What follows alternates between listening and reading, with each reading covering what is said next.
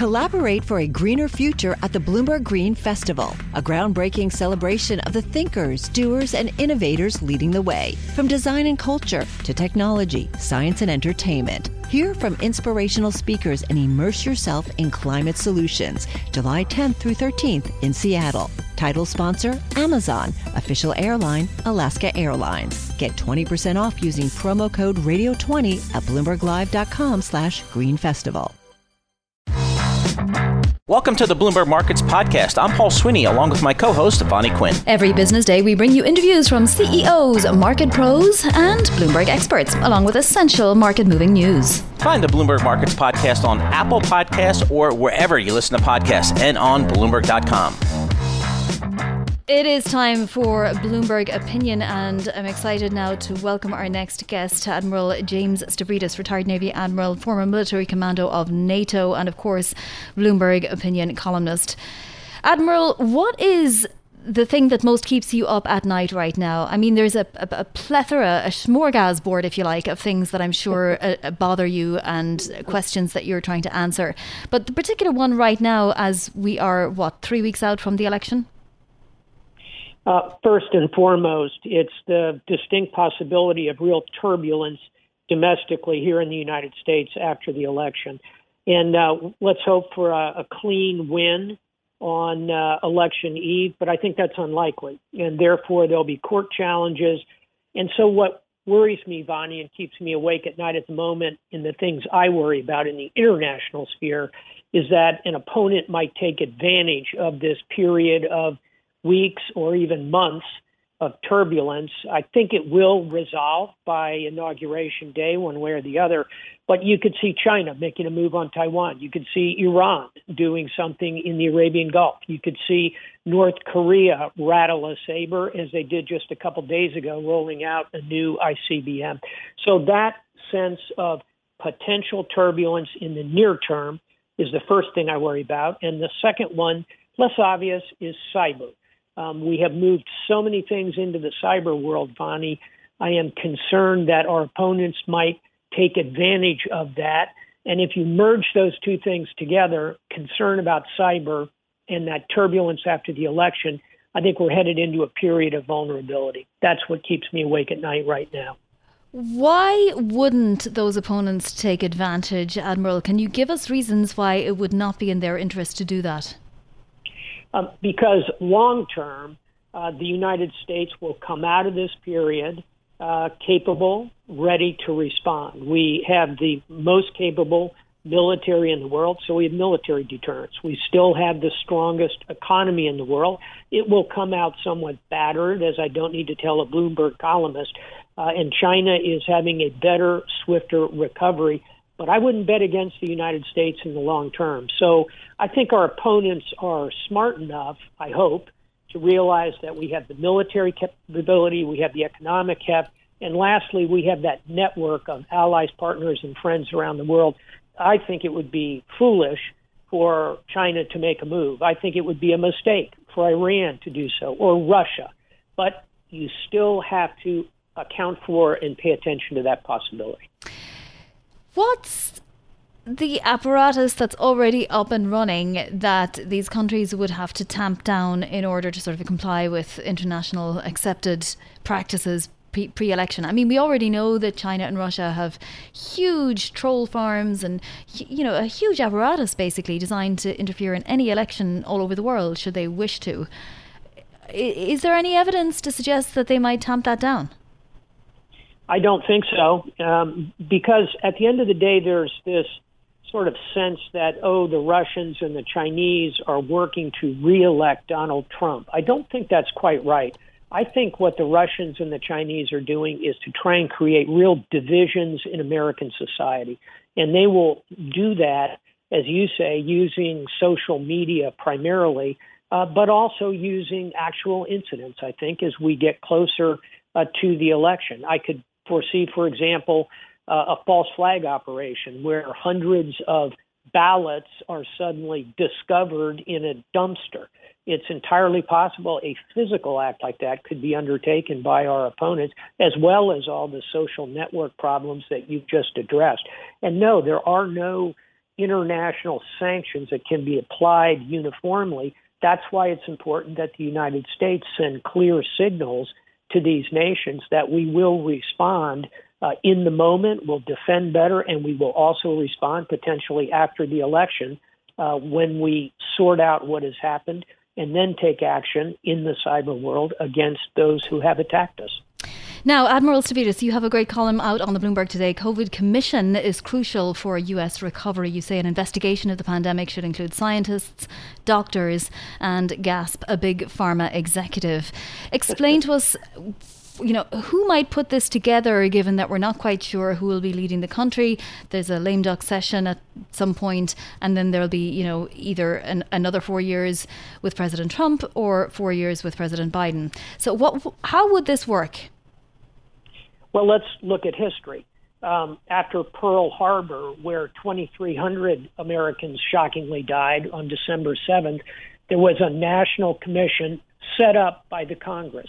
After the 9 11 events, where 3,000 Americans died, there was a national commission set up by the Congress. I think we're going to see the same thing. We're now at 215,000 Americans dead probably by inauguration will be north of 300,000, most observers think. So there has to be accountability. We have to look back and see how did this happen, just like we did at Pearl Harbor, just like we did at 9 11. And more importantly, we've got to look forward so that it never happens again. What are the practical things we need to do to prepare ourselves for this? So, how it would happen, uh, and I think this will happen whoever is in office after January 20th, 2021, uh, will be a congressional push because all of us, all of us who are American citizens, ought to demand that our national government focus on this. And the Congress is very well equipped with the tools to do this. They could appoint two leaders to set it up. You pick about a dozen commissioners. I lay out in the article uh, some ideas for what it would look like and you give them, you know, this won't be instant work. You give them about two years uh, to put this together. The Pearl Harbor Commission took five, 9 11 took three. I think we can do this in two years. It'll be perhaps the most significant such commission in American history. Yeah. We've got to do it. All right. Well, I imagine it's coming at some point, and our thanks to you. It's a must read today. COVID Commission crucial for U.S. recovery. Retired Admiral James Stavridis, former NATO military commander. It is time now to have a look at big tech. Of course, big tech has been dominating markets, basically, even if it hasn't been dominating casual conversation outside of markets. But certainly that might start to change once we start to get Congress looking into the regulation of big tech. Let's bring in Mark Douglas, who's CEO of Steelhouse. He is currently in Istanbul, but he is based generally in S in LA. So Mark, thank you so much for joining. First of all, talk to us about uh, Istanbul. What's it like at the moment? Um, it's bustling. it's, it's uh, the weather's great, and there are a ton of people on the street. Everyone's wearing masks, and the city um, feels great. I've been traveling all over the world during COVID, so that I got here two days ago. Yeah, it's pretty amazing how the Eastern European countries are, are, treating this slightly differently from some of the rest of the countries in the world, and uh, you know, Turkey would be sort of a little bit in that group. So, talk to us about yeah. regulating big tech and what you anticipate we'll see over the next few days, two weeks in Congress. I mean, we're in a sort of strange period where you know senators are up for re-election. We're obviously re-electing a president or electing a president, and there's a lot of uncertainty. Yeah. Is it the best time to be doing this? Well, I think the the reasons they're doing it are legitimate. I mean, the, these large companies, Apple, Amazon, um, Google, and Facebook, and maybe even a few others, they they legitimately do have monopoly power. I think Apple is kind of trying to fly a bit under the radar, but um, they have probably the biggest monopoly, which is the App Store and the 30% fee that they charge and a complete monopoly on getting apps onto your iOS devices. But I think all these companies are vulnerable, and I think it's it's legitimate to kind of investigate them and try to find solutions that ultimately create more competition and, and are better for consumers in the long term. Who's most at risk of having to change what they're doing? So maybe you know breaking off a piece or you know spinning off a piece. Yeah, I think Apple is. So when you look at someone like Amazon and Google, I think the big complaints are mainly about their search results. Amazon when you go shopping, and Google obviously with Google search. But Apple's entire business model, that them breaking the two trillion dollar mark in market cap, is essentially based on them having a complete monopoly on um, what gets on your onto your iPhone and the and the things they charge. And if if the U.S. kind of um, the U.S. government kind of interferes with that, and it's going to take some time. I think that kind of really starts to disrupt the, the the heart of their business model, which was has been driving their market cap. They'll obviously survive they may have to charge lower fees, but that, and you look at bundles they're introducing like Apple One, the Apple One bundle, which is basically, you know, whether you watch it, read it, listen to it, the, the, um, or, or now Apple Fitness is part of that bundle, like that could potentially get attacked also by the U.S. government. So, so they are, I think, the most vulnerable. What's in it for the senators? I mean, don't all senators want to keep big tech on side in some way? Well, I mean, the it's a big driver for the U.S. economy. So on the one hand, you want to keep um, these big companies who are create a lot of jobs and generate um, a lot. You want to you, essentially you don't want to really harm them and allow um, competition from outside the United States. Um, if you're kind of like a pro, you know, America First type type senator, but I mean, it's it's legitimate concerns. I think ultimately tech is an easy target. Everyone, it's a like do nothing right type environment right now, especially with the topic of censorship and what should be allowed on social media. Talking about Facebook and Instagram and what shouldn't be allowed. So you know, with that big a to- topic, that big a target, and a lot of people being kind of angry at social media, I mean, it's easy to to join that bandwagon and and try to leverage it to create a kind of populist sentiment towards your candidacy. Hmm. I mean, you sort of get the impression that no matter what happens, these stocks are going to keep going higher anyway. Um, nothing has dented them up to now. What's your sense of where they go? And I'm talking about basically Apple and Alphabet, I guess. Yeah, I think. Well, I think Amazon is by far the the biggest. Apple used to be the biggest innovator. Um, I think people think of Apple as an innovator now, but the last real product they introduced that would, had any level of success was the Apple Watch in 2014. Now it's just cycles of evolution rather than you know something really innovative. But um, Amazon continues to be the big innovator with um, the the success they've had with the Echo and a lot of the acquisitions that they've done. So I think um, I, I I think ultimately Amazon is you know kind of retakes a top spot as the most valuable company, and the others are playing catch up. Google is kind of being attacked from all sides, um, again by Amazon in terms of Amazon's ad business. Um, search business is obviously like they, they've they have no competition basically worldwide except for China with their search business. So I I think um, I don't think they will they're not as vulnerable as as someone like Apple is, and maybe to a lesser extent Amazon. Speaking of Apple, we have, of course, a big event tomorrow.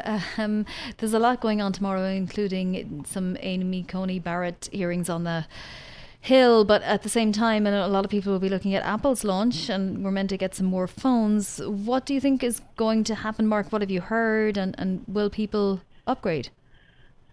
Yeah, so the Apple 12 is the big announcement. I think there's no secret on that. The probably the most innovative thing coming out of the Apple 12 announcement is the strong rumors that there's going to be a new Apple Mini, and which br- will bring the price point down to you know essentially half. Remember when Apple introduced the Apple X, everyone was complaining about how expensive it was. I mean, the phone cost more than like Apple's low end computer.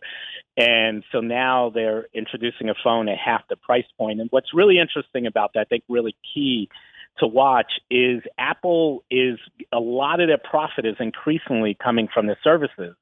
And so the Apple One bundle on an Apple Mini, I think Apple wants a subscription from every household essentially in the world.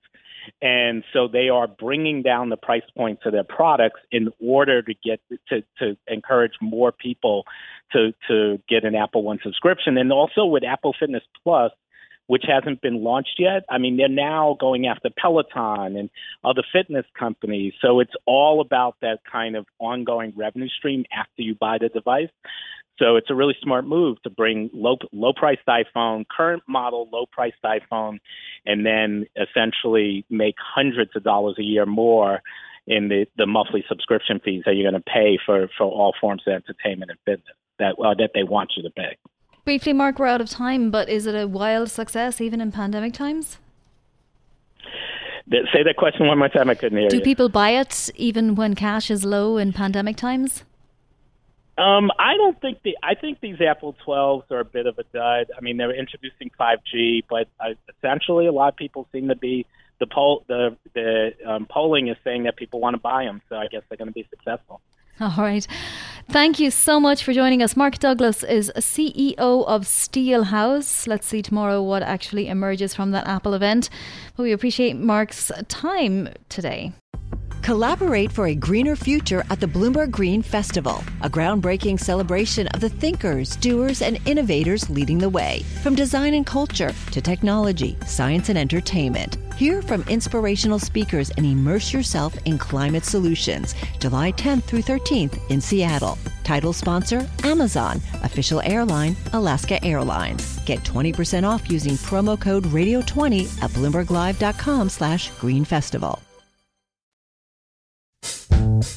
All right, it is time now to get to one of our old chestnuts. Bill Smead, always love having you on the program. Bill Smead is CEO and CIO of Smead Capital Management. And Bill, I'm sure you have varying opinions on everything that's happening this week. Having been in the market so long, what is the one thing that markets will concentrate on this week?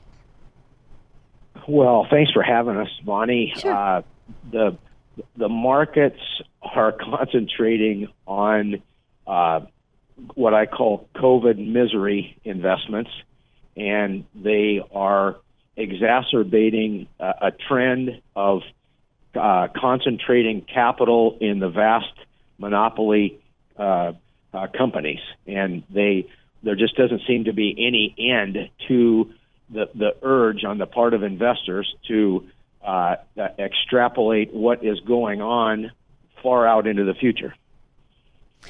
So, Bill, I mean, I know that you invest slightly differently to sort of watching the day to day news headlines anyway, as do, honestly, you know, most investors for the long haul. But at the same time, you have to wonder which of these macro events could really change the dynamic in the market. Is there one out there?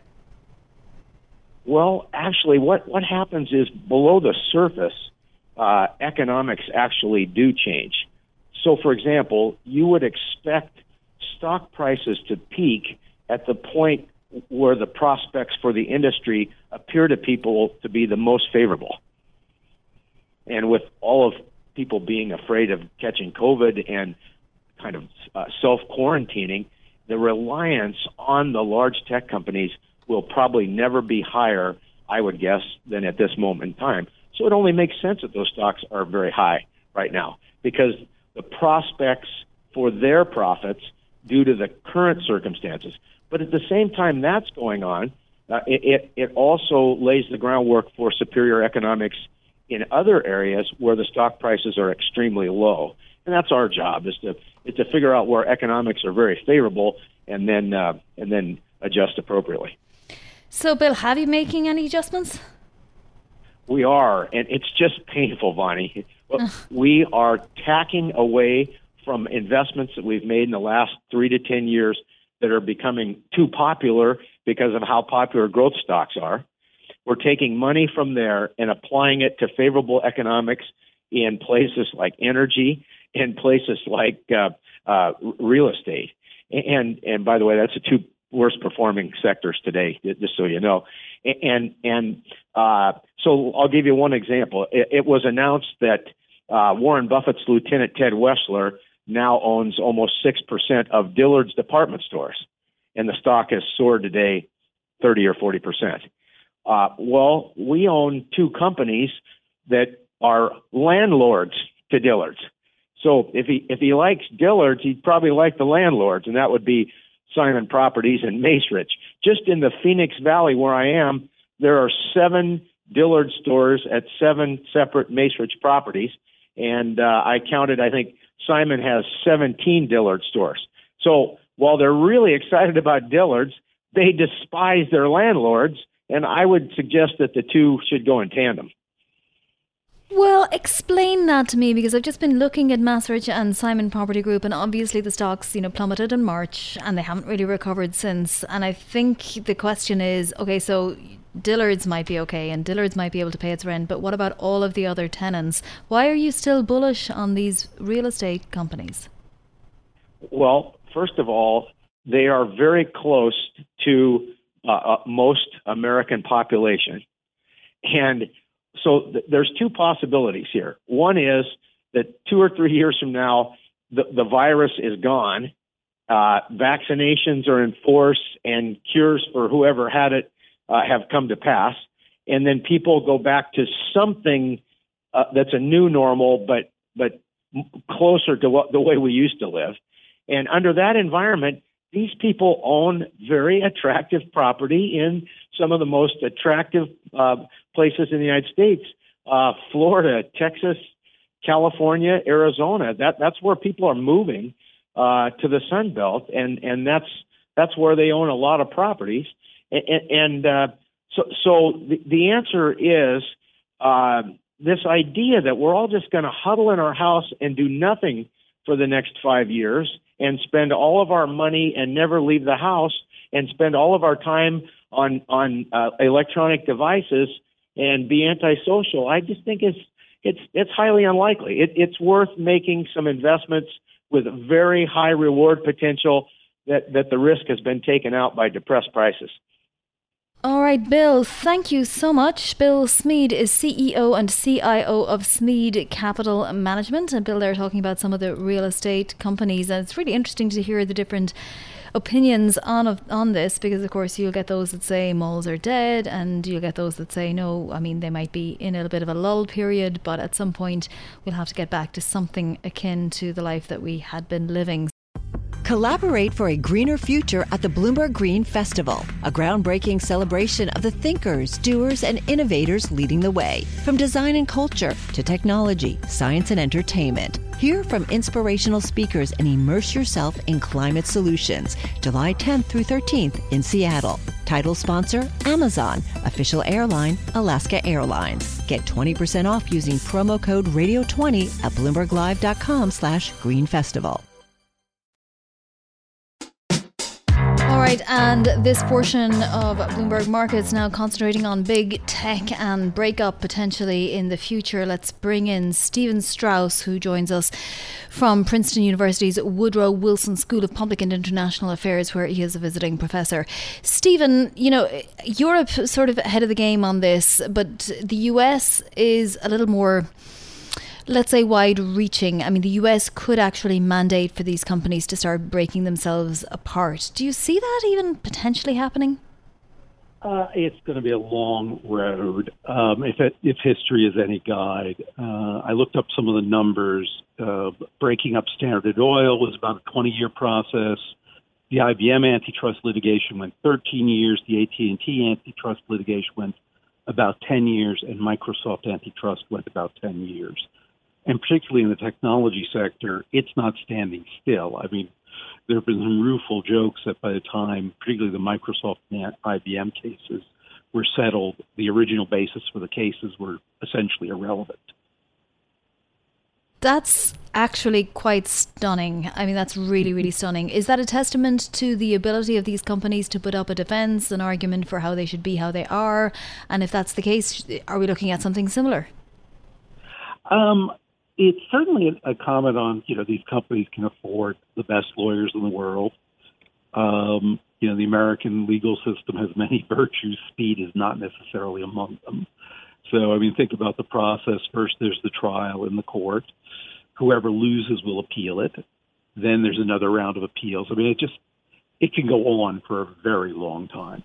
Again, past performance is not necessarily a predictor of future results but looking at the historical record, it's, and was a side point, there's a general feeling that to really take on these companies, there may need some changes to the legislation. So that's going to have to get through Congress. Okay, when you say the legislation, what legislation exactly are we talking about? Well, the antitrust legislation we currently have on the books, you know, originally dates the 19th century. It was last updated during the 1970s. Uh, so, for example, one of the things uh, that the House is suggesting is rewriting the antitrust laws so that if they're unfairly treating their suppliers, if they're kind of crushing their suppliers, it will easier it'll be easier to take action against them. Most of antitrust at this point is oriented towards our consumers being hurt, whereas the issue with Amazon, for example, is there's a strong ar- argument that what it's doing is harming its suppliers. Um, you know, so for a lot of different reasons, um, you know, they'd like to change the law so uh, Facebook, other companies can't buy um, without proving that doing so will enhance competition and help consumers. You know, so there's certainly possibility of action under existing law. I mean, Google's market share in search is something like 90 percent, which and which certainly presents an antitrust issue. And indeed, rumor mill, I think more than rumor mill at this point, the Department of Justice is look Justice is looking at initiating a uh, antitrust action against Google. Yeah, I mean, these companies, do they have a plan B in case they're forced, or are they just, you know, do they have that little humility that they're not even thinking that they might be forced? well, I mean, it depends. I mean, it's a, I shouldn't say smart move. One maneuver on their part might be thinking about, look, we don't want 10 years of litigation. Is there something relatively straightforward we can do? But honestly, from their point of view, given that, you know, I'm assuming their lawyers are pointing out to them that litigation is a process. There's going to be years before any of this settles. I'm not sure I would be making any major plans to split up. Um, they might be making plans to be better, nicer competitors while you're in litigation. Probably the last thing you want to be do want to be seen doing is something that's viewed as anti-competitive. Uh, people tend to forget Microsoft partially got its big start because IBM was in the middle of antitrust litigation and wanted to be being seen as being friendly to a smaller software company. Mm. Are there any precedents here when it comes to you know the law? Well, I mean, in what sense do you mean precedents? I mean, we certainly broken. Have we ever broken up before. a big company before successfully and permanently?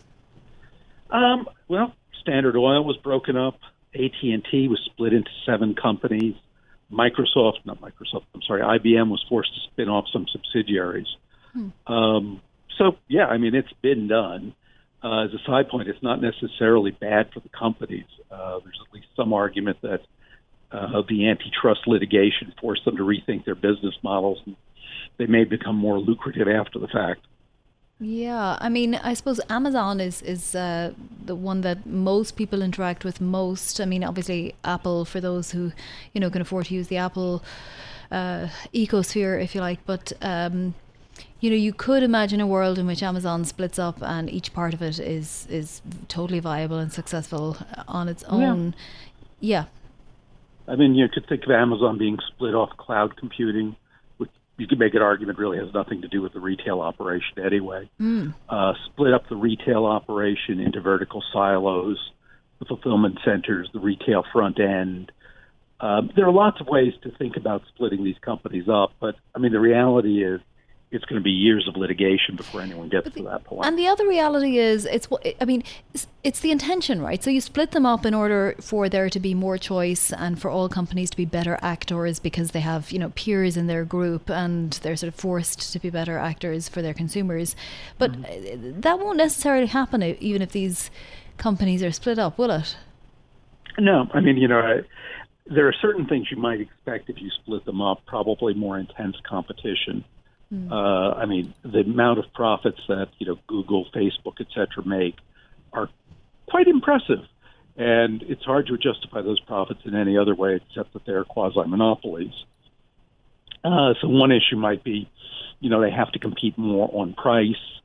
Uh, they have to think about different models. Um, I mean, again, uh, to some extent, to Google, you are the product, or I am the product, and mm-hmm. similar to Facebook.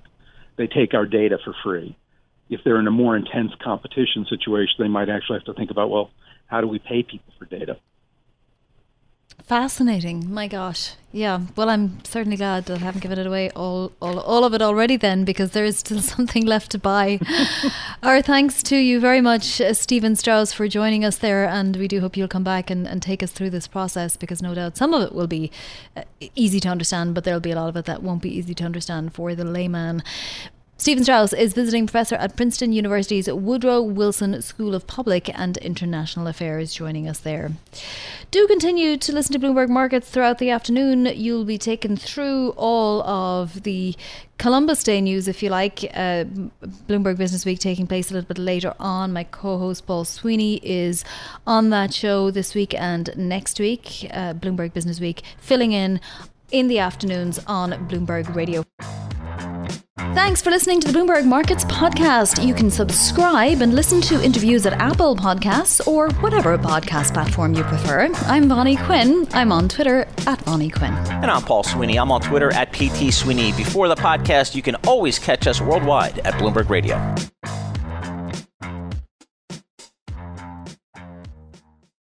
Collaborate for a greener future at the Bloomberg Green Festival, a groundbreaking celebration of the thinkers, doers, and innovators leading the way. From design and culture to technology, science, and entertainment. Hear from inspirational speakers and immerse yourself in climate solutions. July 10th through 13th in Seattle. Title sponsor Amazon. Official airline Alaska Airlines. Get 20% off using promo code Radio20 at BloombergLive.com slash Green Festival.